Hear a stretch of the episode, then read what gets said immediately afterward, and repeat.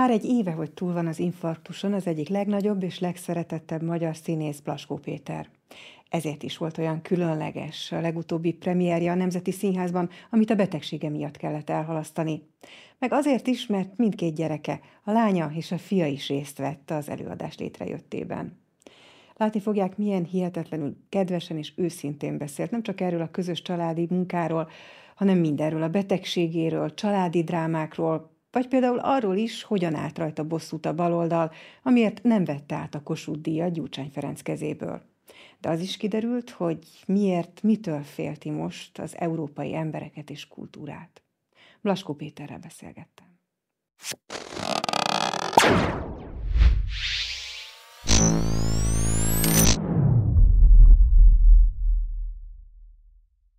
Vendégem Blaskó Péter Kossuth Díjas színész, a nemzetművésze. Jó napot kívánok, köszönöm szépen, hogy elfogadtam. Kezi csókolom, örömmel jöttem. Nemrég mutatták be újra, most a Nemzeti Színházban a Gráne Képzelgések per, Pergünt nyomán című előadást, amelyet a lánya Blaskó Borbála rendezett, és Szilágyi Ágot a színésznő mellett a fia, Blaskó Bence is közre működik, fogalmazzunk így, Igen. élő zenével, énekkel, sok mindennel ö, hozzájárul az előadáshoz. Én tudom, hogy 1983-ban Csiszár Imre rendezésében ő fiatalon eljátszotta ezt a szerepet. És ö, mintha mondta volna egyszer, hogy egy színész pályafutása során nincs olyan nagyon sok fontos vagy nagy szerep, de joggal feltételezem, hogy a pergőnt önnek egy fontos nagy szerep? Hogyne, hogyne. Hát ez, ez egy nagyon, nagyon nehéz, fizikálisan, idegileg, egy, egy megterhelő dolog, ugyanakkor, amikor gyönyörűséges, mert végig lehet élni egy ember életet. És ugye ott a, a, az eredeti műben egy fiatal ember indul el, és a fantáziája nyomán és az élete során rengeteg sok kalandban, rengeteg sok élményben van része, és megöregedve visszatér a, a kiinduló pontra, a, a szülőhelyére. Uh-huh. És ezt a lányom akkor még mondhatni kislány volt, de egy, egy nagy élmény volt a számára ez az előadás. És aztán rendezővé vált, táncművészként kezdte, az operába diplomázott, mint akkor a balettintézetbe végzett, aztán kikerült Németországba, ott kortárs táncot tanult, aztán hazajött, most már ott tart, hogy több előadást is rendezett. És oda jött hozzám, hogy papa azt mondja, a Pergünből azt mondja, azóta sokszor eszembe jut, kéne csinálni egy fordított változatot.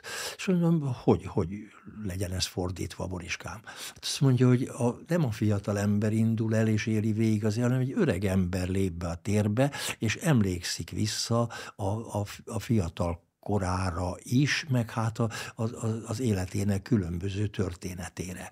A szerelemre, a csalódásra, a bánatra, az édesanyja halálára, aztán az elszámolásra, amikor már öregszik, már megy kifele egy kicsit az erdőből, az életből, hogy, hogy akkor, akkor ki is voltam, mit is tettem, jót, rosszat, átlagos vagyok, vagy nem vagyok átlagos, és akkor jön a gomböntő, ez, a, ez az elmúlás szimbólum, aki azt mondja, hogy hát ki is voltál, fiam, mert hát a, az átlagosokat beöntjük az öntőkanálba a többiek közé, és aztán majd azok új, újra öntődnek, és aztán vannak kiemelkedő gombok, és nem kiemelkedő gombok.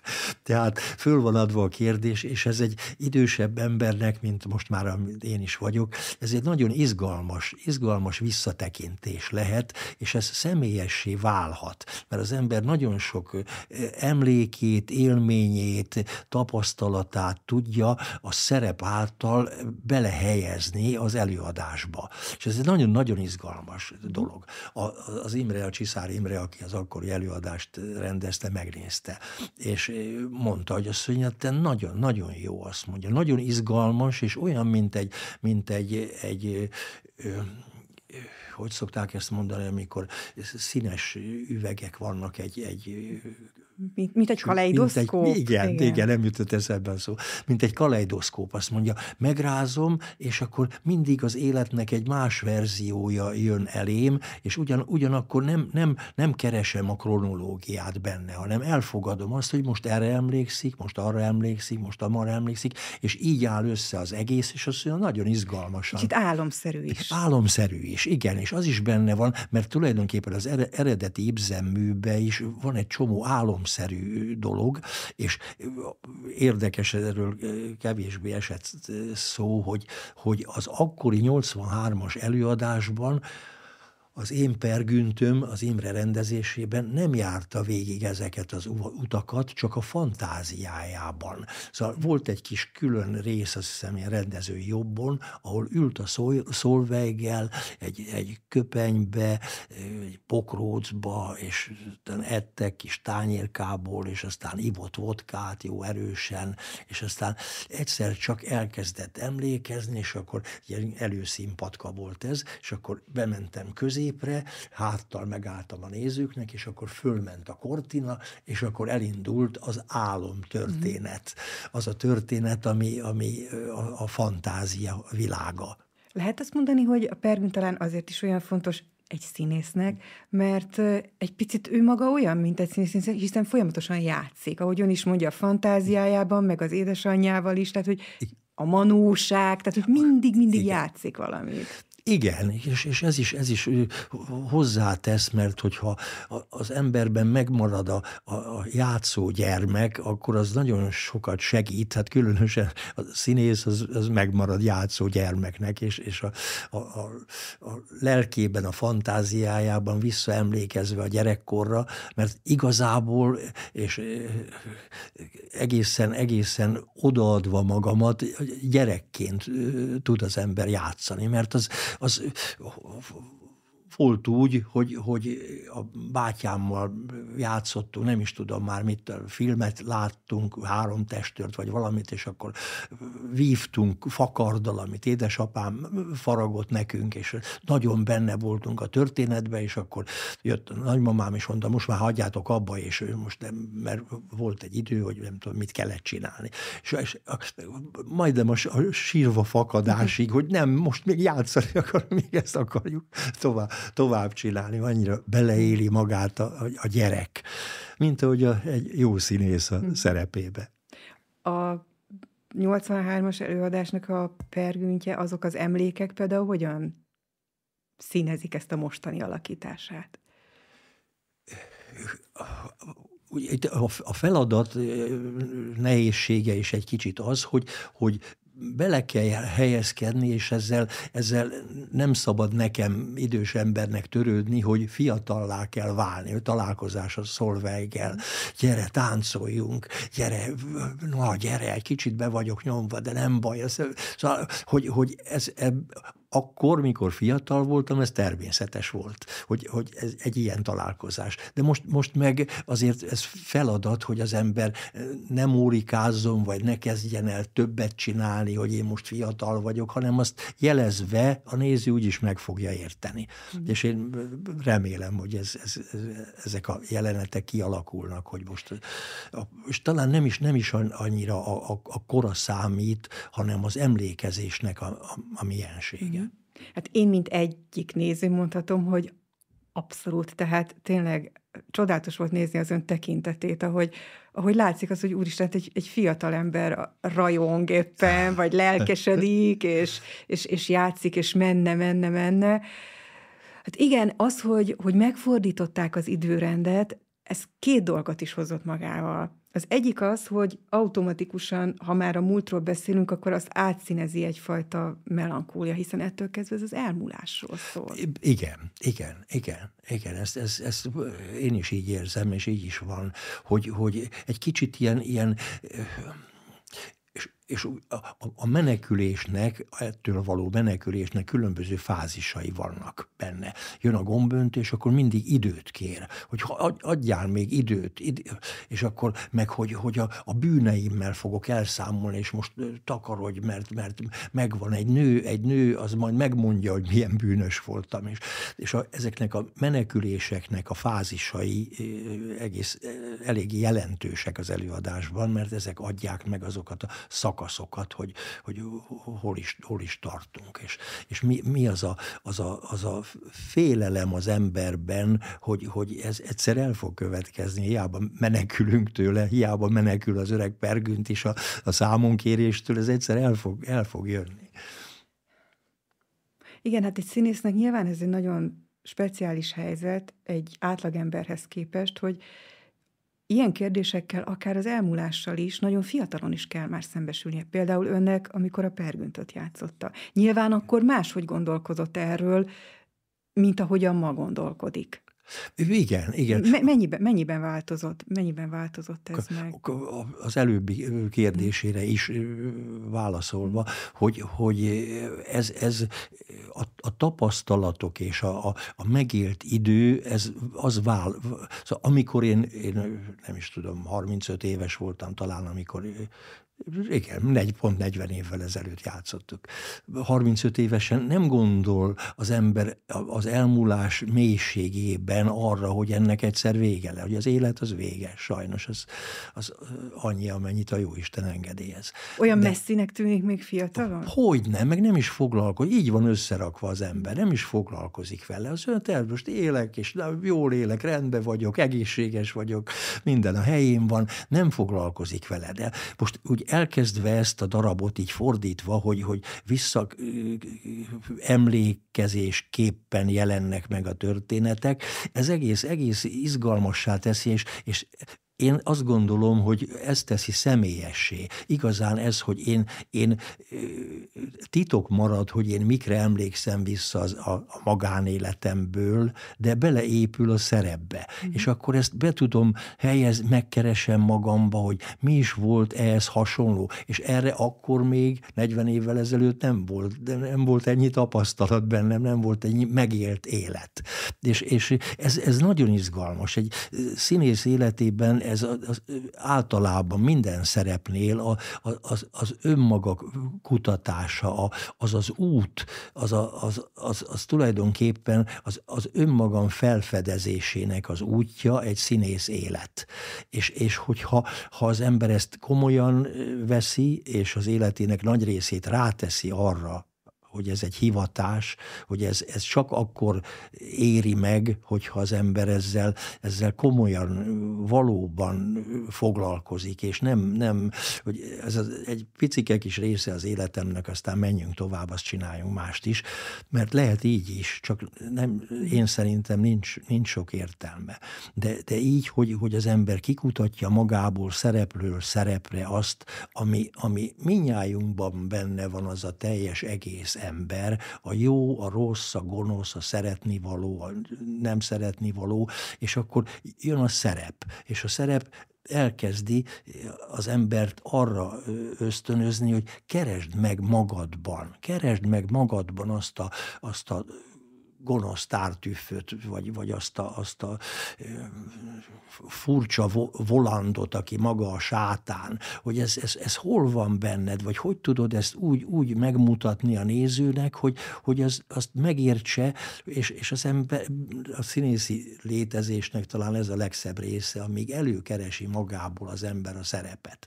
És mert régen, fiatal koromban bementem a, a Színháztudományi Intézetbe, és akkor ott megnéztem, hogy mondjuk a Csongor és Tündéről mit írnak, mert a, és ki hogy játszotta, és az milyen vélemény. És aztán rájöttem, ahogy teltek az évek, hogy ez nem szabad, mert a sajátomat kell megkeresni. Nem a másét kell nézni, hogy ő milyen volt abban, és mi, hogy játszott X szerepet, hanem hogy én bennem ezek a szerepek, hogy hogy jönnek elő. És, és aztán volt olyan is, hogy, hogy a Imrével, a Csiszár Imrével egy, egy darab, hogy, hogy az a szerep, az az tévedés lehet, mert az bennem nincsen. Hogy, hogy miért gondolja az Imre, hogy én, én a, a, a Menátót, a, a Ruzante Csapodán Madárka című vásári komédiájába ezt a nagypocakú, tájszólásos parasztfiút, ezt én, el, én, én, én, ezt, és elkezdtük próbálni, és meg én lepődtem meg, hogy bennem van, hogy megvan, hogy örömöt okoz, hogy lé, napról napra fejlődik a szerep, és aztán egy olyan ragyogó dolog lett, ami akkor bizonyította számomra, hogy, hogy, hogy sok minden van az emberben, amiről még ő maga se tud. És ezért van sokszor úgy, hogy, hogy szerepálmokról beszélünk, és akkor én mindig azt szoktam mondani, hogy, hogy az a jó, hogy ha nem én álmodok szerepekről, hanem velem álmodik hmm. egy rendező, hogy ez, ez benned van, ez hidd el, hogy ez a menátó, ez a tájszolásos parasztfiú, ez te vagy. Hát akkor azt lehet mondani, hogy fantasztikus, óriási nagy szerepeket játszott el a magyar és a világirodalom, tényleg a csongortól kezdve, hogy ez egyik korai szerepét mondjuk, de nagyon sokszor önbe belelátták a hőst, meg az ellen felét, az ellentétét is. Igen. Tehát gomböntőt is játszott ön, nem csak pergöntöt. És mondta az imént a Volandot, de játszott Mester is, a Mester és Margaritában, a Tártiföt említette, de játszott Orgont is. Igen.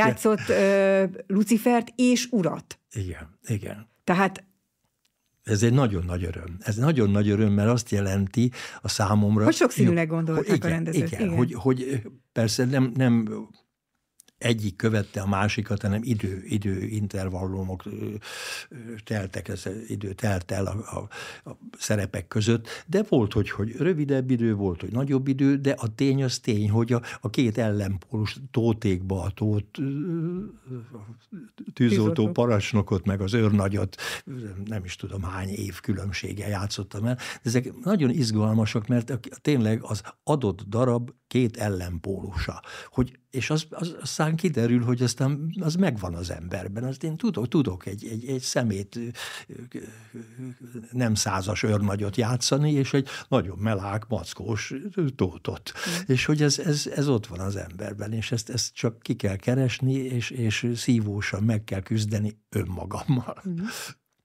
ha már mondta az imént, hogy, hogy, hogy éppen ezért nem is szereti ezt a kérdést, hogy szerepálom. Volt olyan, mondjuk emellett, amire viszont azt mondta, hogy na ezt én biztosan nem tudom, és nem is, nem is szerette, vagy nem akarta megcsinálni? Vagy ilyen nem volt, mert előbb-utóbb megtalálta magában? Volt, volt olyan, olyan ami, ami, ami nem feküdt úgy, küzdöttem vele, aztán talán nem is lett olyan jó, és akkor az ember azt, azt, azt tudja, hogy ez, ez ebben még maradt, vagy valamitől, mm-hmm. és akkor azt el kell kezdeni keresni, hogy mitől nem sikerült ez, úgy, ahogy én szerettem volna.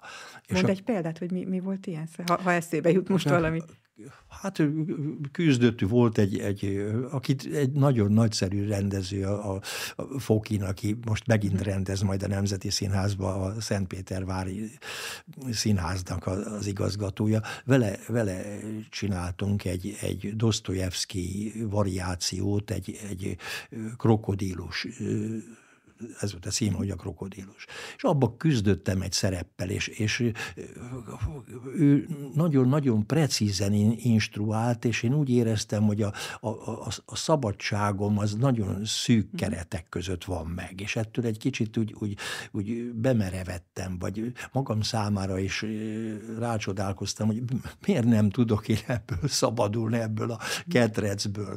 És, de aztán jó lett meg, csak gondoltam, hogy ezt, ezt nekem jobban és simábban kellett volna hmm. tudni. Ha már a tapasztalatokról beszéltünk, egy kicsit szinte hátborzongató, hogy éppen mielőtt bemutatták volna ezt a Pergünt variációt a Nemzetiben, ami, ahogy már az imént beszélgettünk róla, valóban a fordított időrend miatt az elmúlásról, az emlékekről szól, éppen előtte ön, önt, önt elérte egy nagy betegség. Igen, hát ezt Szív, nem... Szívrohama volt, ha jöttem, el is kellett igazából ezt. ezt igen, és el is halasztottuk, igen. egy, majdnem egy évvel később tudtuk csak bemutatni. Tudom, hogy most már játszik, meg itt ül velem szemben, meg beszélgetünk, és látom, hogy, hogy jól van, de azért hadd kérdezzem meg, hogy hogy van. Köszönöm szépen, köszönöm. Úgy gondolom, hogy túl vagyok ezen a dolgon, kopogjuk le, de, de megijedtem, hát természetesen, mert váratlanul Nem volt előjele? jön. Nem volt előjele?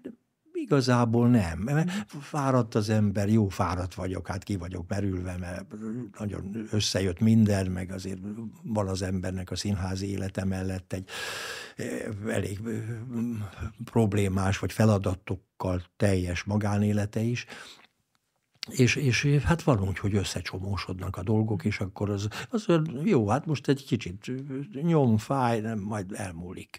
És aztán kiderült, hogy ez sokkal komolyabb annál, mint hogy ez elmúljon egy, egy gyógyszerre, vagy bármire. Hol és volt akkor? Nem, nem, nem, nem színpadon volt? Ott, nem, ne, otthon volt. voltam, otthon, otthon voltam, de éppen egy, egy, egy megfeszített sorozat, felújító próbák, előadások tömkelege volt, tehát, és akkor otthon, otthon pihentem, és még egy, egy pihenés után jött ez, mert le, lefeküdtem délután, és amikor fölébredtem, akkor éreztem, hogy nem vagyok jól. És, és hát jó, majd elmúlik, akkor kimentem, ittam vizet, és csak, csak nem múlt el. És még valaki telefonált is, közben beszélgettünk, és akkor nem, nem múlt el, és mondom, hogy ne haragudj, le kell, hogy tegyem, mert nem vagyok jól, nem vagyok jól, és valami gyógyszert kell keresni, mert rosszul érzem magam. Jó, jó az, hogy csak baj ne legyen, az, szevasz, szevasz. És, és aztán aztán lassan elmúlt, de addigra már késő este lett, és akkor jött haza a Voriska lányom, és mondom neki, hogy mi van, szóval papa, hát azonnal kellett volna orvost hívni, mentőt hívni, hát miért? De most már nem mondom, nincsen semmi baj, és azonnal kihívta az ügyeletes doktornőt, aki csinált egy ilyen provizórikus EKG-t, megvizsgált, és mondta, hogy azt mondja, nem, nincs itt valami rendben, azt mondja, én most adok magának egy nyugtatót, és holnap reggel nyolckor jelentkezzen a, a Margit kórházba a, kardiológiám, mert nem, nem, nem jók ezek a jelek. Jó, nagyon jó, aludtam, semmi bajom nem volt reggel. Fölébredtem, beszálltam a kocsiba, elmentem a Margit kórházba, és ott mondta a főorvos, hogy sehova itt maradt, és ba, sajnos baj van. Hmm. Ott mondhatni lábon kihordta. Igen, igen, igen, igen, igen. Igen, hát ezt megmentette a jó Isten, de nem hmm. maradtam ott. Na és akkor ez a tapasztalat például hogyan épült be?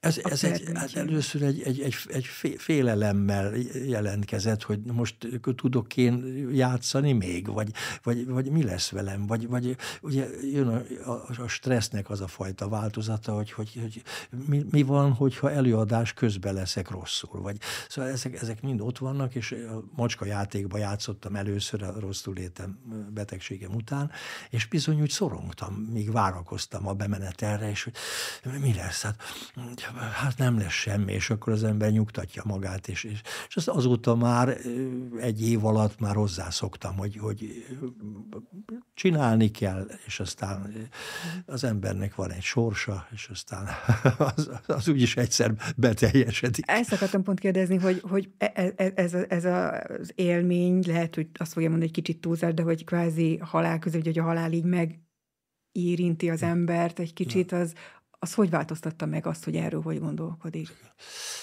Igazából ilyenkor az ember fogadalmakat tesz, hogy na akkor most nem szabad tovább így csinálni, másképp kell csinálni, és azért mondjuk ez, ez lehet mondani, hogy abban az időben sokat, sok volt, a, a, összejött a munka, vagy nem. Ez, ez a mögöttem lévő 55 évnek a hozadéka, szóval ezt, ezt egy, egy idő után az jelentkezik, mert azért nem volt olyan nyár, hogy pihentem volna, mert mindig vagy Gyulán, vagy Szegeden, vagy Kőszegen szabadtéri játékokon játszottam, vagy forgattam. Tehát nem, nem, voltam, nem volt egy olyan helyzet, amit én nem erőszakoltam ki magamtól, hogy na most pihenés van. Most nem vállalunk semmit, mert elég volt az évad, és akkor most a hmm. nyár az szóljon a pihenésről, a családról, meg egyáltalán az önfelett örömről. De ez, mivel ez nem volt, hát ez, ez, ez egy, egy idő után jogosan jött ez a dolog, még akkor is, hogyha, hát, hogyha ijesztő volt. De, de tudom, lekerültem három hétre rehabilitációra Füredre, és ott a főorvos úrral gyakran beszélgettük, és mondja, hogy hát engedjen egy kicsit ebből a, mondja, mondom, főorvos úr drága, egy, egy előadást nem lehet félgőzzel játszani, mert akkor nem, inkább nem kell játszani. Abból nem lehet engedni, hogy mondjuk én a, a, ők tudják mi a szerelembe, vagy a gránéba, én lazábban veszem, mert akkor nincs érde, akkor mit kap a néző? Akkor semmit. Azt mondja, de hát hány darabba van benne a repertoárban? Mondom, hatba. Hát azt mondja, miért van benne hatba? Legyen benne kettőbe, vagy háromba, és akkor már azért könnyebb a dolog, és akkor mm. játsza szenvedélyesen a szerepeid, de mégse hatot, hanem mm. csak kettőt vagy hármat. A félelem az, az elkíséri az embert, vagy az elmúlik egy idő Elmúlik, meg, meg ezt az, az embernek ezt el kell döntenie, és a, volt egy másik orvos, aki ezt a szívkatétert csinálta, és közben beszélgettünk, és mondja, hogy, hogy kérdeztem, hogy főorvos úr, jövőre mit, mit ajánl, hogy hogy, hogy hogy folytassam. Azt mondja, nézd, azt mondja, hát hazamenni a nagyszobába dísznövénynek sem értelme, mert akkor, akkor csak magával fog foglalkozni. Itt fáj, ott fáj, pulzus, nem, azt mondja, annak semmi értelme. Csinálja szépen tovább, csak vegyen vissza. Igen, ezt én akartam kérdezni, hogy aki, aki 55 éves színész hogyan vesz vissza, de hát aztán rájöttem, hogy nincs sok értelme a kérdésnek tekintve, hogy most láttam önt egy olyan előadásban, ahol másfél órán keresztül a színpadon van, Igen. ami hát önmagában egy óriási fizikai, lelki, szellemi koncentráció, megterhelés. Tehát most Kicsit ironikusan kérdezhetném, hogy ez, ez hogy, ez, ez, ez, ez hogy kicsit lazábban veszi? Igen, de, de az én gondolom, mert ugye menti az ember magát ilyen helyzetekben, hogy gondolom, hogy a szervezetem hozzászokott ehhez. És például egy picike kis hülyeség, hogy kérdeztem, hogy kávét lehet-e inni. Azt mondja, szokott kávét inni? Mondom, igen, és azt mondja, mennyit? Hát mondom, van, hogyha játszom, akkor négyet, ötöt. Azt mondja, na az sok, az sok. Az háromnál többet ne igyon, de igyon, mert hozzászokott a szervezete. Mm. És én szerintem ehhez a stresszhez, ehhez a, az impulzív életformához, amit a színészet életet jelent, ez hozzászokott az én szervezetem fél évszázad alatt. De ez egyébként persze jó értem én stressz, bár újabban már ugye lehet erről olvasni, van jó stressz, meg rossz stressz, de hogy ez, ez nem egy gyógyító dolog is? Tehát ahogy, ahogy mi, akik a nézőtéren ülünk, számunkra is lehet, és jó esetben lelki megterhelés egy előadás. Tudom, hogy ma már nem, szava, nem szokás ilyen szavakat, meg nem divat ilyen szavakat használni, hogy katarzis, de hát valójában ugye az egy, az egy, az egy megtisztulás, még akkor is, hogyha az ember számára egy, egy lelki megterhelést jelent. Na most, hogyha mi ezt átéljük jó esetben, és ez jó, akkor feltételezem, önök is átélnek valami hasonlót a színpadon. Tehát, hogy nem lehet, hogy ez gyógyít is? Egész biztos, hogy így van. Egész biztos, mert én érzem, szóval azokat a, a, a feszültségeket, amik esetleg egy magán embernél roncsolhatnak akár, mm. mert, mert bennmarad, nem tudja kiadni, azt én kijátszom magamból. Egy, egy, egy intenzív előadásban, mint amilyen a Gráne is, meg jó pár, abban, abban én kiélhetem azokat a rossz feszültségeket, jóvá tehetem. Tehát színészetté formálhatom át, és akkor azt kiadom magamból. Tehát fölszabadít. És ezért is mondják az orvosok is nagyon helyesen, csinálja, csinálja, mert ha abba adja, az nem jó, hogyha abba adja. Csinálja. Hozzászokott a szervezete nem is egyszerűen kétszer is említette azt, hogy, hogy, hogy a magánélete, hogy ott, ott, ott sem volt mindig minden könnyű, meg éppen az előtt is. Azt megkérdezhetem, hogy mi volt a probléma, amit úgy érzett, hogy esetleg hozzájárult ehhez a, ez a betegséghez? Hát a feleségem egy, egy nagyon, nagyon súlyos betegséget kapott, és hat éve küzdünk vele, hála a jó Istennek kifele tartunk ebből, sőt mondhatni, hogy, hogy az utolsó vérvizsgálatok már teljesen tiszta vérképet mutattak, de azért ez nem volt egy egyszerű dolog. Szóval ez egy, ez egy őssejt transplantációval járó súlyos betegség volt, egy vérképző szervi betegség, ami hát az egész családot megvisel. Tehát... Önök már 40-50 éve együtt vannak? 50 éve. 50 éve. Most november 15-én lesz az 50 éves házassági évforduló. Azért az, az elég szép együtt töltött élet. Szóval ez nagyon-nagyon megviselte a családot, és hát őt is szegénykémet, de aztán tisztázódott, rendeződni látszik a, ez, a, ez a szörnyűség. És hát ennek az összes leágazása, a, a, a, a steril szoba két hétig a László kórház kórházba, aztán onnan kijöve egy steril lak, lakást kellett szerezni, teljesen kisterilizálva, mert az immunrendszere olyan állapotban volt, hogy nem szabadott kitenni őt semmiféle minimális fertőzésnek sem. Most erre jött a pandémia. Na most, hát ez akkor... Ezt akartam, hogy pont most, amikor... Igen. Egy ilyen helyzetben. Szóval csak, csak dupla maszkkal tudtunk találkozni. A Bence, a fiam nem járt iskolába, mert félt, hogy az iskolából valamit hazahoz a mamának, amit nem kellene. Szóval nagyon-nagyon nagyon megterhelő időszak mm. volt. Nagyon, nagyon.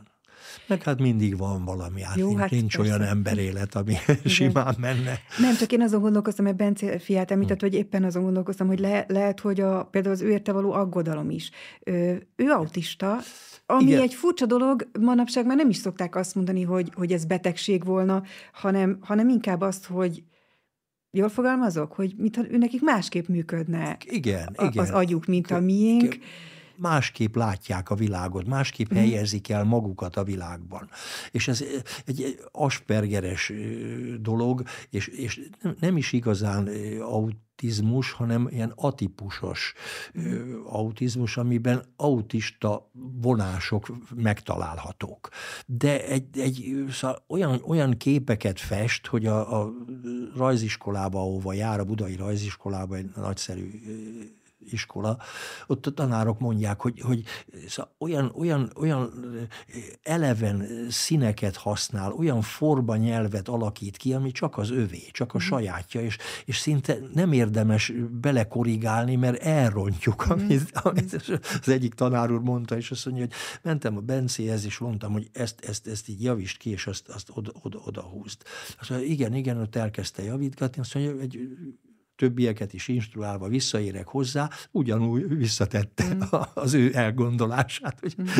nem, nem, ő azt úgy gondolja, és az úgy jó. Ezt, ezt a nagyapjától örökölte Na, igen, Egész családjuk művészet. Az ön édesapja is, az ön két uh, fiú testvére is, a lánya is, ugye már elhangzott, és hát a fiús, fia is valóban képzőművészettel foglalkozik, amellett, hogy ahogy már az elején mondtam a beszélgetésnek, itt például énekel és zenél ebben az előadásban. Igen.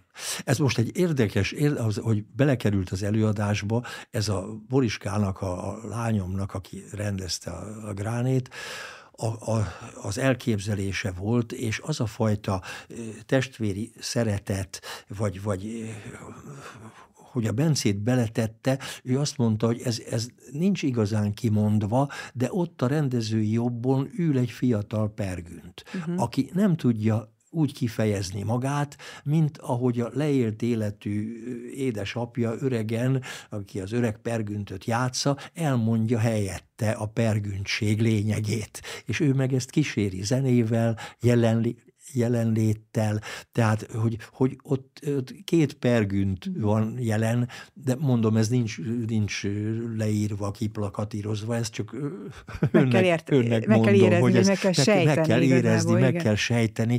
Hogy Azt ő, lehet érezni, hogy van, hogy, hogy van kapcsolat, tehát, hogy, egymásra néznek időnként. Igen, igen, az, az igen. egyértelmű, hogy ő neki ott van szerepe.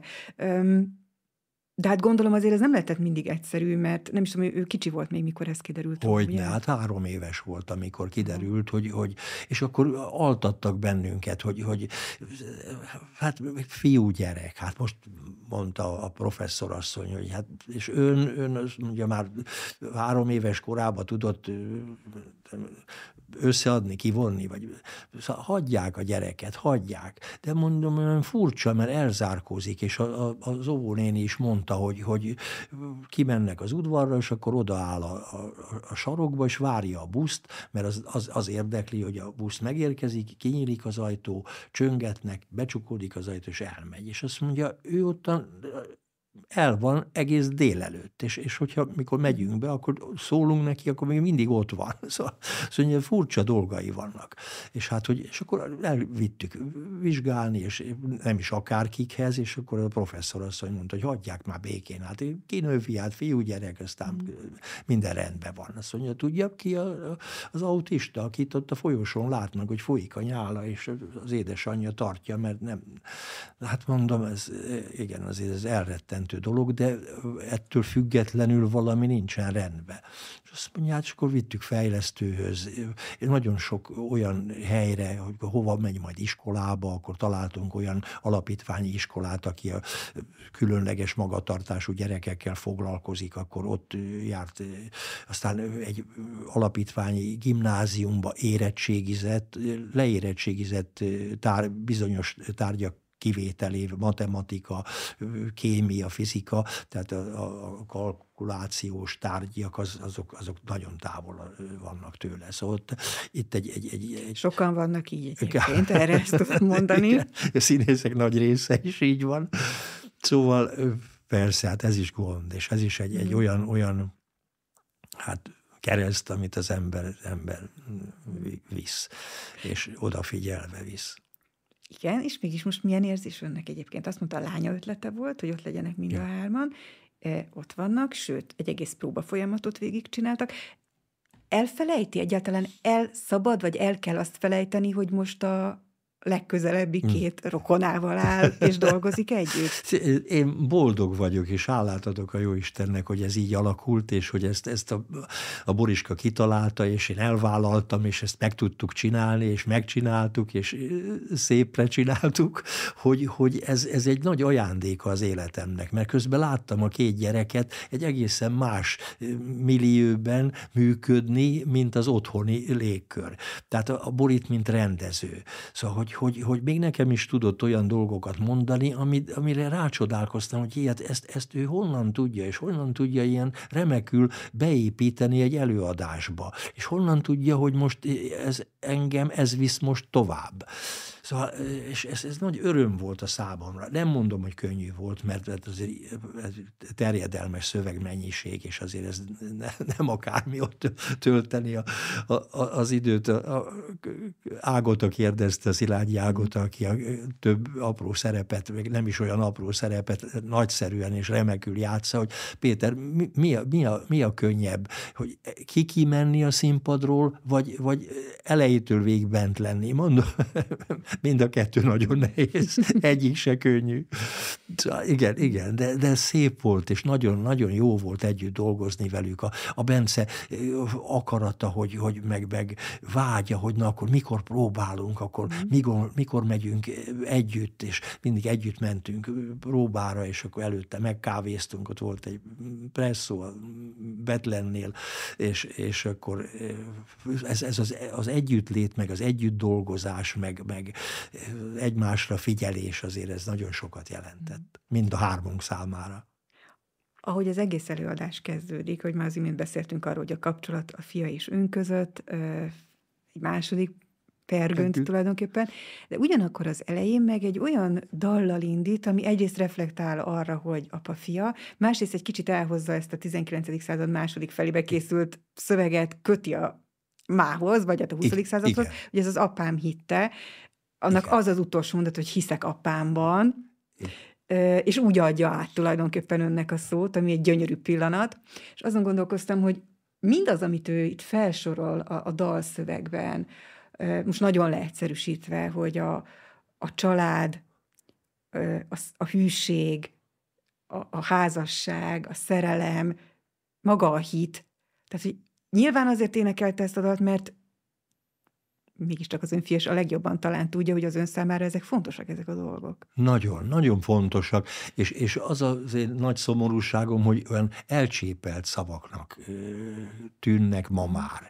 Ez, amit felsorolt, hogy, hogy szerelem, a szépség, a, a, a hit, a, a, az önfeláldozás, az odaadás, egyáltalán az empátia, szóval ezek ilyen, ilyen lenézendő dolgok, hogy ugyan már ez, ez jön ezekkel, ezekkel elcsépelt lózungokkal pedig nem, mert ez, ez egy alapvetés. Szóval ez egy alapvetés, az emberi élet alapvetése, hogyha nem, nem ragaszkodunk bizonyos dolgokhoz, bizonyos lelki dolgokhoz, akkor, akkor tönkre megyünk. Akkor hová, hová tendál ez a borzasztó, jelen pillanatban borzasztó világunk, hogy, hogy háború van most a nagyvilágban, Isten sírja, szem, szenved, a, retteg a Szent Homban. Tehát, hogy, hogy, hogy ezt, ezt, ezt éljük ma. Szóval rettenet, rettenetes, hogy forra világ bús tengere, ó magyar.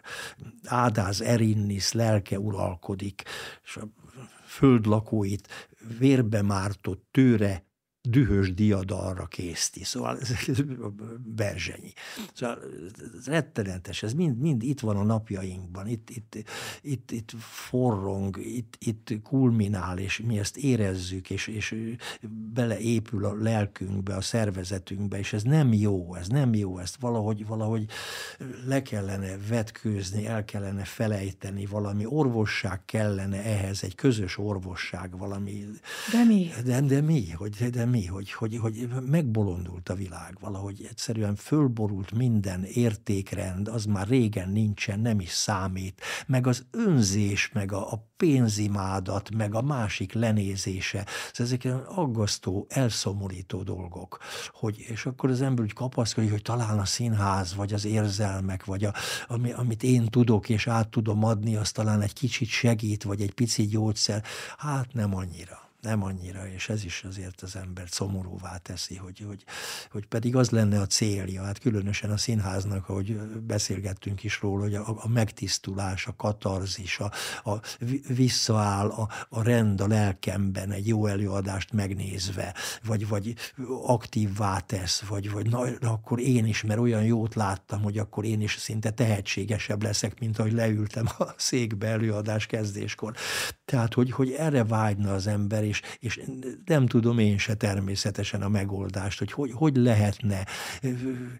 Egy ember kevés hozzá, de ez nagyon sok ember közös akarata kellene, hogy ebből, a, ebből az egyre mélyedő, süllyedő szakadékba tartásból az ember valahogy vagy kimozduljon, vagy a többieket is inspirálja arra, hogy ez nem, ez a pusztulás, ez, ez ide nem szabad, hogy eljussunk.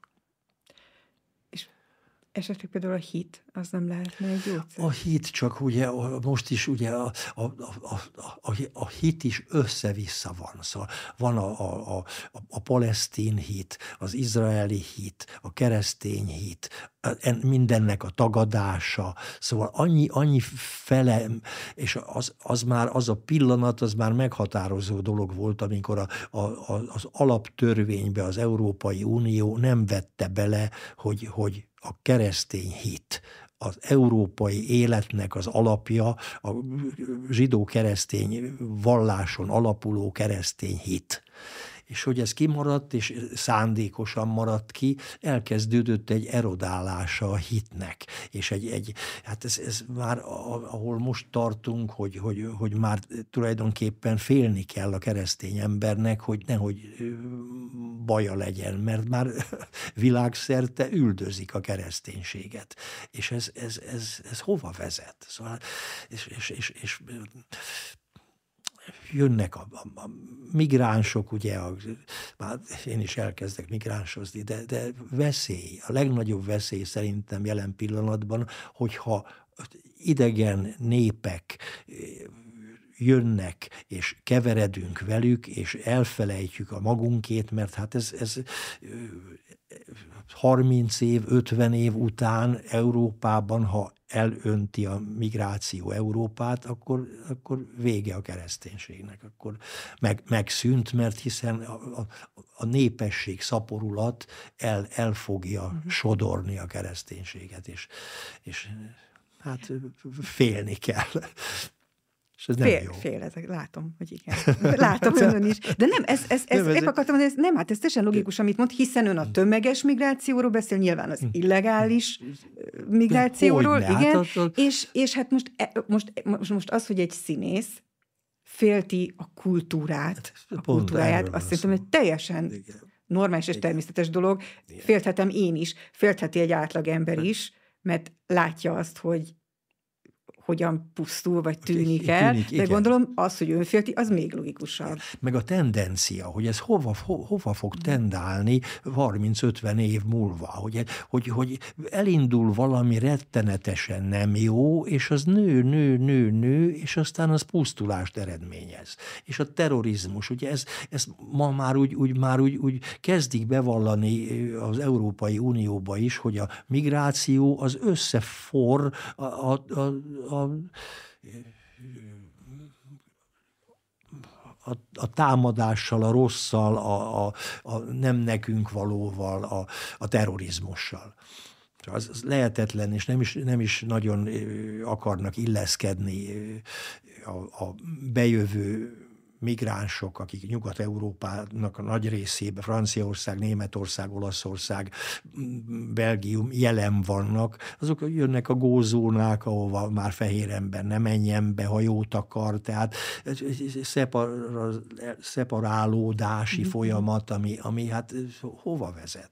Hát most ezt a kis Magyarországot megrohamozzák a migránsok, és kötelezővé teszi az Európai Unió, hogy itt legyenek tábor, táborok, meg hát ez elképzelhetetlen, ez elképzelhetetlen. És hát hálát kell adni a, a kormányzatnak, hogy ezt nem engedi, hogy ez semmiképpen, ami, amíg tudja tartani, és, és remélem, hogy minél, minél tovább tudja tartani azt, hogy már pedig mi azt, azokkal szeretnénk együtt lakni, akikkel egyetértünk, és akik, akik hasonló kultúrát képviselnek, mint mi. És akik nem, azok hát azok, azok nem ide tartoznak nagyon nehéz az embernek ezt átlátni, belátni, felfogni, hogy mi lehet ennek az egésznek a célja. Tehát, hogy, hogy amit ön mond, tehát az, hogy a tömeges migrációt engedni, amikor egyértelműen jelzi azt, hogy az európai kultúrát veszélyeztetik ezzel, hogy vannak ezek a balliberális, propagandisztikus irányzatok, akár a gender propaganda, de nyilván lehet sorolni, mindig éppen van valami, ami így fel színre kerül, és akkor az divat. Azért kérdezem öntől, mert ez a művészetbe is igen, bekerül, be, igen, be, beszivárog. És akkor az embernek valahogy úgy, úgy, úgy nehéz, józan, paraszti észre, már bocsánat, hogy így mondom, felfogni, hogy mi lehet ennek a célja? Miért engedik? Miért jó ez? Kinek? Igen, szóval az embernek azért eszébe jut, hogy mondjuk az Európai Uniót sem a, a buta emberek vezetik. Szóval ezek, ezek intelligens, nagy tudású, iskolázott emberek, és minthogyha öngyilkosságra szerződtek volna. Tehát az, hogy, hogy Németország lassan kezd megszűnni, mert már a, a, a migráció annyira elárasztotta, és akkor ezt ezt tagadjuk, hogy nem is az a baj, meg nem, az, az, az jó, az jó. Miért jó? Miért jó?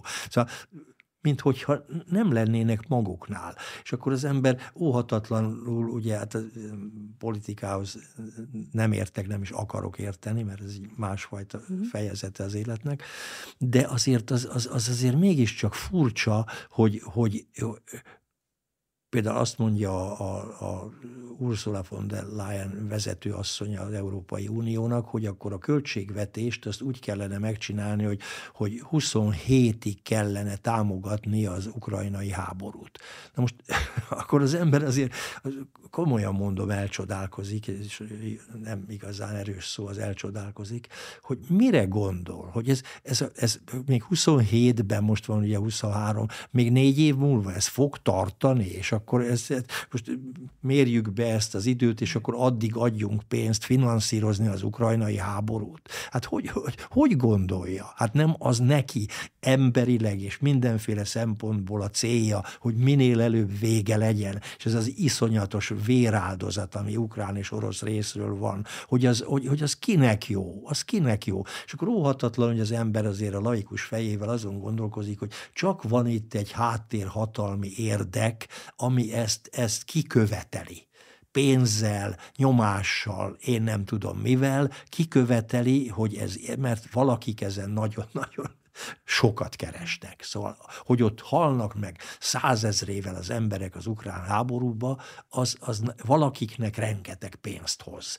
És, ezt, ez, ezt, és akkor ezt, ezt valakik engedjük, vagy engedik akik tehetnének esetleg róla, hogy ez ne így legyen. Elkeserítő, mert ez is egy ilyen tendencia. Ez oda-oda megy, hogy akkor háborúkat robbantunk ki, mert akkor mi abból nagyon sokat keresünk. Szomorú. Igen. Kicsiket visszakanyarodva a. Pergünthöz, amiről még nem beszéltünk, hogy mennyire fontos benne, tulajdonképpen már érintettük, az identitáskeresés egyrészt. Ez egy nagyon furcsa dolog egyébként, mert hogy mondta, hogy milyen kár az, hogy ma már ezek az értékek nem számítanak. Az a kérdés, amit végig a Pergünt feltesz magának, hogy ki vagyok én, ki vagyok. Tehát ezt kutatja folyamatosan, lehet, hogy teljesen nem illik ide, de vagy eszembe jutott, hogy amiről, amiről az imént is utalt, hogy mennyire én központú lett ez a mai világ. Ha az ember beül az autójában, mondjuk két kilométert autózik, csak megnézi a plakátokat, hogy mindent valami olyan szlogennel akarnak eladni, ami arról szól, hogy te, te, te, te, te, légy magad, önmagad, te, stb. stb. Én már őszintén szóval, hogyha egy ilyet megnézek már, hát az émelygés fog el, igen, mert, mert igen. olyan mennyiségben már ezt kapja minden nap az ember. Nyilván az egoizmus nem ugyanaz, mint hogy keresem önmagamat, nem erről van szó. Igen. Csak nem tudom, hogy például, amikor ezzel foglalkoztak, ez eszükbe jutott el, hogy, hogy ez most ilyen nagyon furcsa aktualitást szerez akár, hogy egyik oldalról minden arról szól, hogy én, de mint hogyha a leg, tehát mint egyre kevésbé tudnánk igazából, hogy kik vagyunk. Igen, igen, ez, ez így van, és ez benne van a, a, a darabban is. Itt inkább a, a, a, a öregedés, elmúlás aspektusából nézve, hogy, hogy ki is voltam én, vagy, vagy, vagy ki lehettem volna, vagy mondom, hogy, hogy, hogy, hogy a legvégén a, a szol, Szolveg, aki már összemosódik az ózekép, a mama képpel a legvégén, hogy, hogy mondd meg, hogy ki voltam én, Isten bélyeges énnel, ahogy az Úr gondolt el, hogy, hogy teljesítettem-e én a, a, a azt, amiért születtem. És ugye erre, erre nagyon, nagyon nehéz, nehéz választ adni, és, és a, gondolom, hogy az emberek nagy része azért, azért elgondolkozik ezen, különösen, hogyha ezt a kérdést úgy látja a színpadról, hogy, hogy igen, hát, hogy, hogy hogy is voltam én ezzel. És, és talán ez lenne ennek az előadásnak a célja, hogy, hogy mivel fiatal, középkorú, idősebb pergüntök ülnek a nézőtéren, akár hölgyek, akár urak, azért ezt, a, amit föl is tettél van nekem, hogy, hogy ezt csak átgondolják, ezt az én kérdést, ez önmegvalósítást. És, és ott van egy rész, hogy bocsánat, hogy, hogy azt kérdezi a gomböntőtől, hogy, hogy mondd meg, mi az, hogy önmaga lenni lényegében. Azt mondja, az, az, hogy önmagadat meghalasztani. De lehet, hogy ez megtéveszt téged, megsejteni az, hogy mire szánt az Úr és akkor, de hogy, hogy és hogyha nem, nem, nem tudja, ezt nem tudja az ember, hogy, hogy megsejteni, hát hányszor, hányszor megtéveszt az a sejtelem. És ugye szóval ott, van, ott van a kérdés, hogy, hogy, hogy bizonytalan egy leélt élet után is, hogy, hogy, hogy, hogy mi volt az értelme, mi, miért születtem, hogy, hogy és hát nyilván aztán erre, erre van, van magyarázat, hogy, hogy, hogy különböző emberi sorsok vannak, vannak ilyenek, olyanok, amolyanok, és hát mindenki azért biztos megtalálja a maga életében a, a, az értéket, a szépet, és hát a sok küzdelmet. Szóval valahogy ezek a kérdések izgattak bennünket döntően a Pergüntel kapcsolatban. Igen, hát ez, ez, a, ez a hagyma hántás, ugye ami egy nagy szimbólum, Günther Grass, az egyik legnagyobb német író, ő, ő egy egész könyvet így erről I- igen, igen, igen. hagymahántás közben van egy ilyen önéletrajz. Szóval igen, az utána fog igen. nem ismertem. Tehát, hogy ez egy akkora szimbólum vált, hogy az igen. ember ugye, ugye a az saját életének. magában keresi, I- és hát ugye nem Igen. fog feltétlenül egy centrumot találni, de legalább, hogy keres, tehát, hogy Igen. ez benne van. És én ezen gondolkoztam, hogy, hogy ön, önről el lehet azt mondani, hogy, hogy egy meglehetősen erőteljes identitás tudata lehet. Mi ezt látjuk kívülről, mondom, hogy miért. Egyrészt az értékek, amikről már beszéltünk, meg a hit, amiről beszélt, hogy milyen fontos az ön számára. És, és azon gondolkoztam, hogy például amikor ön visszautasította a Kossuth díjat, azért, mert Gyurcsány Ferenctől kellett volna átvennie. Hát ez is valamiképpen az identitáshoz való ragaszkodás gesztusa volt az ön számára, nem? Nyilvánvaló, nyilvánvaló, és, és akkor egy olyan helyzet volt, amit nem szabadott szó nélkül hagyni. És én úgy gondoltam, hogy, hogy muszáj megszólalni, mert, mert feszít engem az a, az, a, az, a, az, a, az, az indulat, amit, amit ki kell adnom magamból, mert Ugye ezt megelőzte 2006, amikor... Összöd, hát, összödi beszéd. Igen, ez 2008-ban volt. Ez 2008-ban volt. Az összödi beszéd utána az 50 éves október 23-ai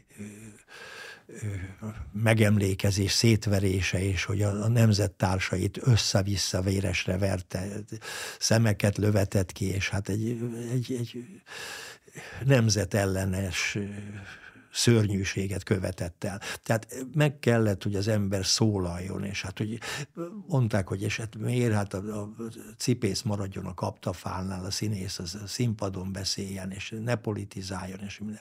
De a színész az magánember is, meg közéleti ember, és akkor én szerintem joga van a közélethez is hozzászólni, ha, ha úgy érzi.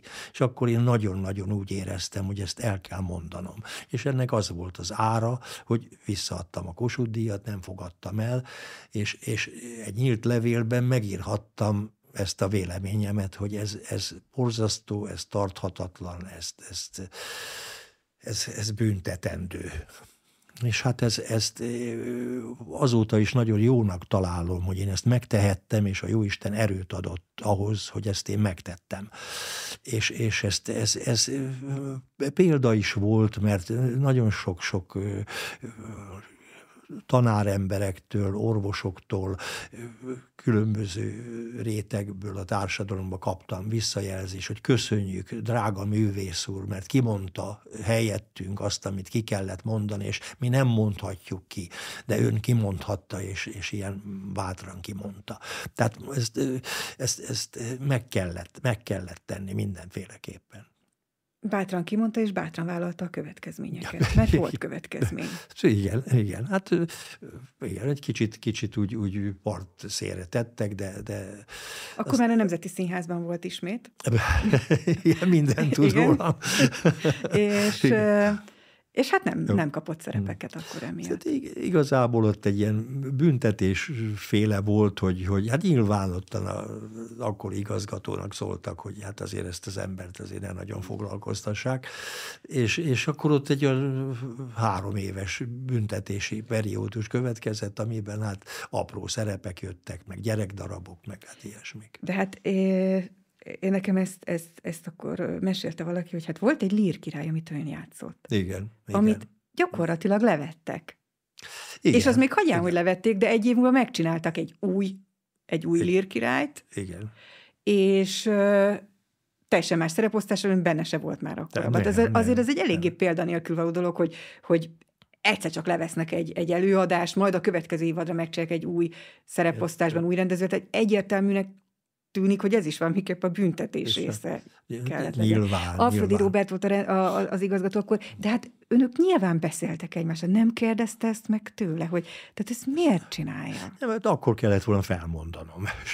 De nem beszélt vele? Nem mondott valamit? Hát csak egy napi kapcsolatban van a társulatával egy igazgató. Egy árva szólt sem szólt, ő se, sem a akkori főszereplő, sem az akkori rendező, nem, pedig hát kollégák vagyunk, meg ismerjük egymást, és azért ezt hát egy, egy normális közegben úgy működik, hogy akkor oda jön hozzám az igazgató, és azt mondja, hogy Péter, ez is ez a helyzet, és én úgy döntöttem, mert ezt úgy gondolom jónak, és hát ez biztos neked fáj, vagy rosszul esik, elnézést, de így, így határ. Tehát valami, valamiféle kibeszélése, vagy, vagy valamiféle magyarázata ennek a dolognak biztos, hogy kellett volna, vagy, vagy számítottam rá, de nem, ez nem, nem, nem történt meg, aztán átalakult a dolog, és én valahogy ezt ezt a, ezt a büntit, ezt a büntetést én úgy, úgy elfogadtam, de a mai napig nem értem, hogy miért, hogy miért nem lázadtam a büntetés ellen. Szóval, hogy,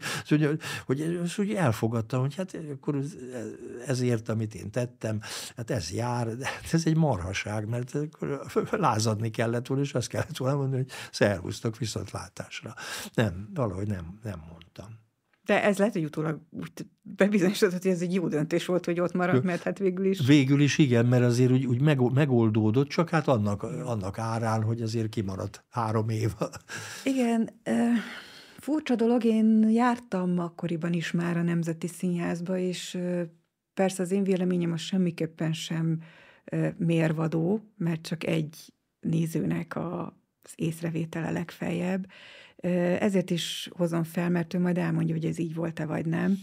Én úgy láttam akkor, hogy vannak ott a Nemzeti Színházban nagyon nagy színészek, nem csak ön, hanem ott volt például Törőcsik Mari, Igen. vagy ott volt Garas Dezső is, például azt nem tudom, hogy ő, ő, ő most ezt bevallom, hogy tagként, vagy pedig tagként, tag volt, tag, ugye? Jó emlékszem, volt, igen. igen. És hogy ilyen nagyon pici szerepeket kaptak. Tehát, hogy én, én úgy nem értettem, hogy, hogy miért nem bocsánat a csúnya szóért, miért nem használják ki azt, hogy ilyen nagyságok vannak ott. ez, ez két élő dolog, mert idős ember már azt mondja, hogy, hogy kicsit, kicsit. Emlékszem, hogy a Ablonci Lacival beszélgettünk, és mondta, hogy a, a vége felé azt mondja a Kállai Feri is, a Sinkovics Imre is mondta, hogy Lacikám, ne, nagyot ne, nagyot, annyi nagyot játszottam, már ne terheljél, ne, ne, vállamon már annyi előadást elvittem, nem, nem bírom már, kicsit, kicsit, kicsit, aprót, valami jó kis epizódot, és a, egyszer a, a Dezsővel éppen, a Garas Dezsővel beszélgettünk, és mondja, hogy, hogy hát voltam fönn most szerződési tárgyaláson a, a Jordánnál, de azt mondja, ez, ez meg van őrülve, hát azt mondja, ez szerepekkel fenyeget. Jó, ne, hát nem lehet, akarsz már igen. nagyot játszani, azt mondja, nagyot, te az, annyi nagyot játszottam már, hogy azt mondja, most kicsiket szeretnék játszani, jó kis, kis megjelenéseket, sokat beszéljenek jót rólam az előadásban. Jó, hát jó, de minden esetre azért, azért így visszagondolva azt, hogy például Törőcsik Mari milyen szerepeket játszott itt a Nemzetiben, és hogy ez milyen jó volt őt látni. Ez a színészeknek, a fiataloknak is milyen fontos lehet. Hát persze, milyen fontos persze. lehet, hogy önnel együtt dolgoznak. Milyen fontos, hogy Bodrogi Gyulával, aki 90 Istenem, éves, és, igen, és igen. új szerepeket elvállal, és ott van, és, és, és, és, és teljesen mindegy, csak a szemevillalását megnézik, nyilván abból annyit tanulnak, mint egy komplet főiskola, vagy önnel, ahogy együtt játszanak a fiatalok, tehát hogy ez, ez nyilván, nyilván egy, Meg egy választ, dolog. vál, nagyon fontos, nagyon fontos, mert hát nyilván, hogy, hogy, hogy ellesni is, amíg megvannak, és amíg ott vannak, amíg játszanak, amíg alkotók, addig, addig el lehet, sőt, kötelező ellesni tőlük a, a fortélyokat. De, de egyéni kérdés ez, hogy, hogy, hogy ki mennyit bír, mennyit, mennyit szeretne játszani, és, és mondjuk a, a Marival is nyilván megbeszéltem minden adott igazgató, hogy akkor Mari drága, ez így, így jó, és akkor azt mondta, hogy jó, akkor az így rendben van. Tehát, Hát önnel nem egy- beszélték minden esetre. Az, nem, igen. akkor nem. Most Akkor- visszafele haladok, mint, mint a pergőnt a gránéba, akkor, akkor, akkor, akkor felmerül ez a kérdés, ha már itt azzal ö, arról beszéltünk, hogy, ö, hogy miért nem mondott fel, miért nem hagyta ott akkor a nemzetit, hogy a katonát viszont ott hagyta. E, ami egy érde, hét év után, ugye? Körülbelül, Hét, igen. hét év. Hét igen, év, és, igen. És, és én olvastam, hogy, hogy, hogy, hogy valahogy úgy fogalmazott, hogy nem volt már az a színház, nem voltak már olyanok az, az előadások, még talán valami ilyesmi is volt, hogy az önérdek nagyon előtérbe került, Igen. közösséggel szem, hogy mi volt ott a gond? Igen, én, én azt gondolom, hogy, hogy elmúlt, elmúlt az a fajta összetartó erő, ami a legfontosabb volt a, a, a katonába, hogy, hogy együtt gondolkoztunk, egy cél érdekében mindenki, mindenki egyért, egy mindenkiért, és, és hasonló képzettségű, magas szinten képzett színészgárda állt össze, és aztán ugye, a, nagy rendezők, a Peter Brook meg a Strehler mon- mondták, szokták mondani, hogy, hogy egy társulat körülbelül 7-8 évig tartható együtt. Valahogy ez egy, egy ilyen furcsa, furcsa házasságban is a 7 év az mindig egy ilyen furcsa választóvonal, de hogy, hogy elfárad a dolog közösen, és aztán minél tehetségesebb egy, egy csapat, annál tovább lehet ezt a közösséget megtartani. És hát végül is a, a katona tíz év után vált, azt hiszem, szét, mert akkor alapította meg a Székely Gábor az új színházat, és akkor borult föl a dolog, és akkor jöttem én is el. Igen, és oda ment, de aztán mégse. volna, és ment mégse. Volna. És, na, na ott, de, ott miért? Ott mi volt? Én mi nagyon volt? szerettem volna a Gáborral dolgozni, és a, a katona hét éve úgy alakult, hogy nem, nem tudtunk közös, vagy nem, nem. A Gáborral, Zsánbékivel dolgoztam, nagyon jókat, revizor, meg a, a vízkeresztbe, Malvólió, meg az Aserrel is eh, nagyon eh, szép dolgokat csináltunk, de a Székely Gáborral nem. És akkor eh, hívott, mentem örömmel, és ki volt téve egy évre a műsor, terv, és látom, hogy, hogy megint nem dolgozunk közösen. És akkor kérdeztem a Gábort, hogy Gábor, hát hogy van? Hát, hogy ne legyél türelmetlen, meg nem, Gábor, hát most már türelmes, a főiskolát most frissen végzett legyen, én most hadd ne legyek türelmes, inkább türelmetlen vagyok, hogy miért nem dolgozunk együtt, hát, hogy majd fogunk. Hát végül is ez volt a, a, a, az eljövetelen, vagy a nem oda menésem oka. De, de aztán magyarázta meg, hogy miért, ez mi, mi, miért alakult így? Hogy miért nem? De biztos, hogy nem volt ez szándékos, hogy velem nem, az, az biztos, hogy nem volt, és, és ott nem is tudom már, mi volt az a két darab, amit ő, ő rendezett másokkal, de, de nem volt ebbe ilyen személyesség, és utána aztán ez rendeződött köztünk, és nagyon-nagyon volt olyan dolog, hogy segített is szorult helyzetben egy másik előadást rendbehozni. Szóval nem volt, nem maradt tüske. Viszont hát volt egy nagyon különös színház, a színházi életnek egy nagyon-nagyon különös évei a 90-es években, vagy talán már így a 2000-es évek felé haladva, a művész, nem csak a művész színház, hanem művész színházakról beszélek. Tehát, hogy a katona egy művész színházat, amikor ön oda került, akkor még nem volt a katona, de aztán kialakult körülötte ez a, ez a művész színház Nimbus, aztán ön, aztán ön viszont eljött, és akkor a Törőcsik Mari és Valda György csinálták volna először a művész színházat. Csinálták is, de Igen. azt megszüntették. Akkor lett egy kvázi utód, nem teljesen tudja az a Tália, Tália amit Csiszár Imre igen, csinált, akivel ön ugye már akkor nagyon-nagyon régen együtt dolgozott, és, és akkor utána valahogy ezt is ö, megszüntették, mint ahogy a Székely Gábornak az új színházát is utána. Tehát a, a Demszkiék, a Demszki féle budapesti önkormányzat ö, valahogy ezeket egymás után megszüntette. Azt ugye nem lehet mondani, hogy ennek politikai oka lett volna. Biztos, az, az, azt, azért, azt azért nem lehet mondani azt azért nem lehet mondani.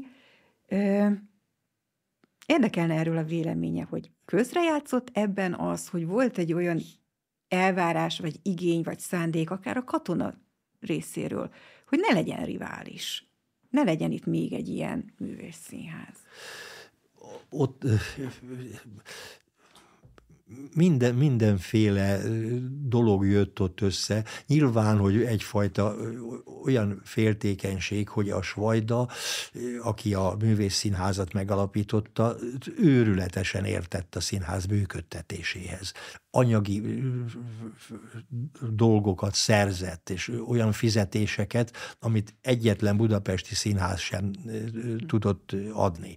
Tehát meg hát olyan, olyan színe Darvas Ivántól elkezdve a Garas Dezsőn keresztül, a Törőcsik Marinát, fantasztikus színész gárda a fiatalok között, a Bubik Pista, az Eperjes Karcsi, az Udvaros Dorottya, szóval fantasztikus társulat volt és ezeket megfizette, anyagilag jó helyzetbe hozta, szerepekkel látta el, és hát nyilván, hogy, hogy volt egy ilyen, egy ilyen féltékenység, lehet, lehet, hogy ez, ez, ez volt az alapja, hogy ottan azt elkezdtek piszkálódni, de, de, de igazából a, a én akkor, mikor a művészszínház megszűnt, és jött a Tália az Imrével, a Csiszár Imrével, akkor ott voltam. A, a, már tá, úgynevezett Tália indulásánál. És akkor őt egy repertoár színház igazgatójaként nevezték ki öt évre. És eltelt két év, és akkor meg fölbontották a szerződését azzal, hogy ez befogadó színház lesz. Tehát egy csomó hozzá nem értés, egy csomó vezetői dilettantizmus, egy csomó rossz szándék, én nem tudom, mindenféle. Aztán valaki más átépítette a, a, a színházat, mert akkor volt a tália átépítése. Hát az is anyagilag azért az átépítés levezénylőjének azért hoz némi készpénzt. Szóval sok minden lehetett emögött, olyan zűrzavaros dolgok, amiket az ember nem tud, nem lát, jobb, ha nem is keres. Igen, ez amit mond, ok, amit okként akkor meg említettek ezek szerint, tehát hogy legyen ez befogadó szín, ez, ez, ez nagyon tűnhet akár úgy is, hogy hát ez egy, ez, ez egy ürügy. De az, mint ahogy az is volt, hát most akkor, akkor miért mondjuk két évvel korábban, hogy ez egy repertoár színház legyen öt éves időszakra. És akkor két év után kitaláljuk, hogy ez befogadó színház lesz. Szóval ebből látszik, hogy egy kapkodás, egy, egy hozzá nem értés, egyfajta dilettantizmus működtette, és hát nyilván politikai szándék, mert ez politika nélkül nem lehet meglépni. Tehát ebben benne volt a Demszki, benne volt a Magyar Bálint, akik ebben léphettek, tehettek, azt hiszem a Magyar Bálint volt a, a a kultuszminiszter akkor.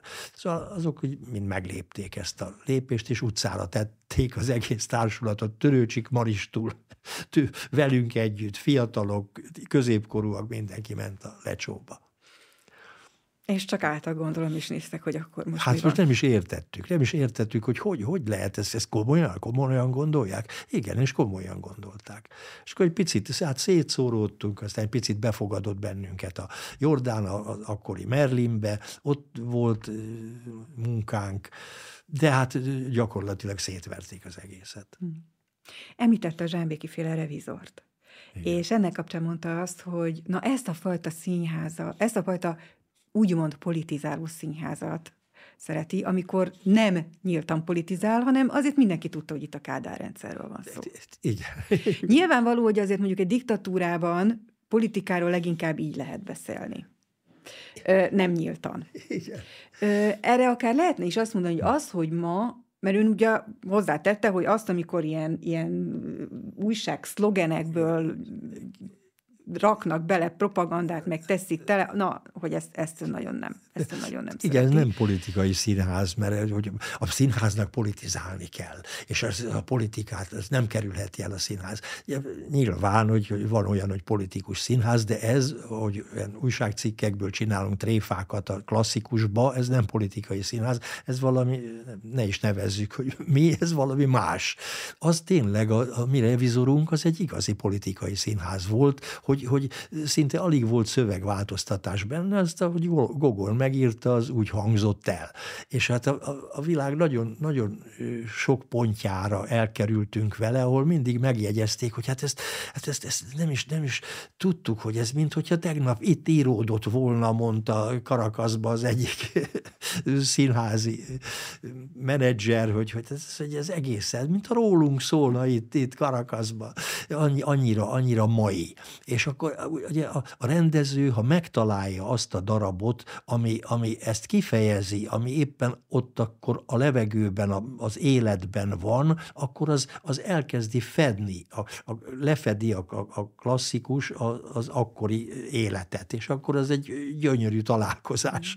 Akkor, és, azt, azt, azt, és akkor persze az egy, az, egy, az egy pamflet is, egy vígjáték is egyben, ahelyett, hogy nagyon komolyan szól a, a, a politika politikai éráról, és akkor még volt egy, egy szerencsés konstelláció, hogy akkor robbant föl a Szovjetunió a világ fele, és akkor nagyon kíváncsi volt a nyugat, a nyugati színház, hogy, hogy mi orosz klasszikusok alatt hogy fogalmazzuk meg ezt a, ezt a felborult félvilágot.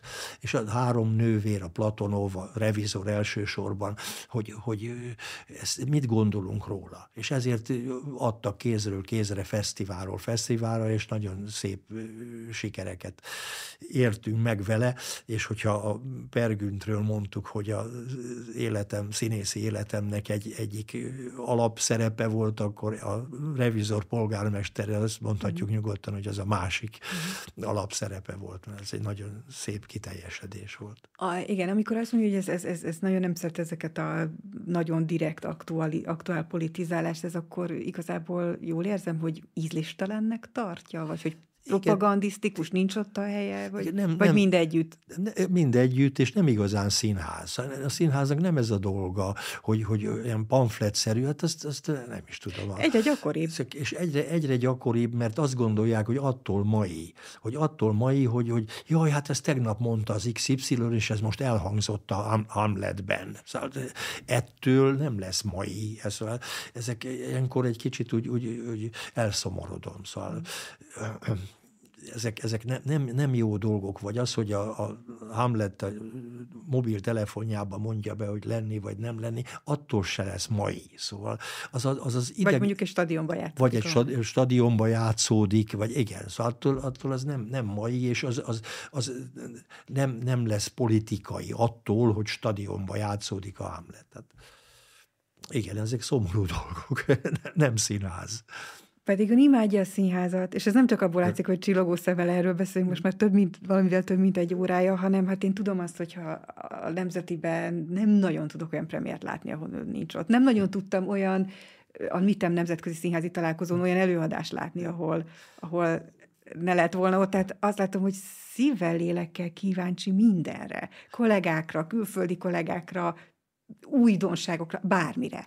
Igen, és persze, nyilván szeretem, szeretem a színházat, és, és ugyanakkor keresem a, a, az új színházban, az új verziókban önmagamat, hogy, hogy én, én megtalálom-e az önmagam örömét azokban az előadásokban. És vannak izgalmas, érdekes előadások, de vannak olyanok is, amik, amikben én azt mondom, hogy, hogy ez, ez forma, ez, ez, ez nem igazán az emberről szól, és engem az a színház érdekel, el, ami az emberről szól, az emberi kapcsolatokról, annak a mélységéről, annak a különbözőségéről, és az emberi kapcsolatrendszer, maga az ember nem, nem nagyon változik. Marad, maradnak a, az, az alaptörténetek az emberi életben. És azokat, hogyha fölmutatjuk, és igaz módon mutatjuk föl, akkor az, az, az, az lemegy, átadható. De hogyha, hogyha mindenféle trükkel, zenével,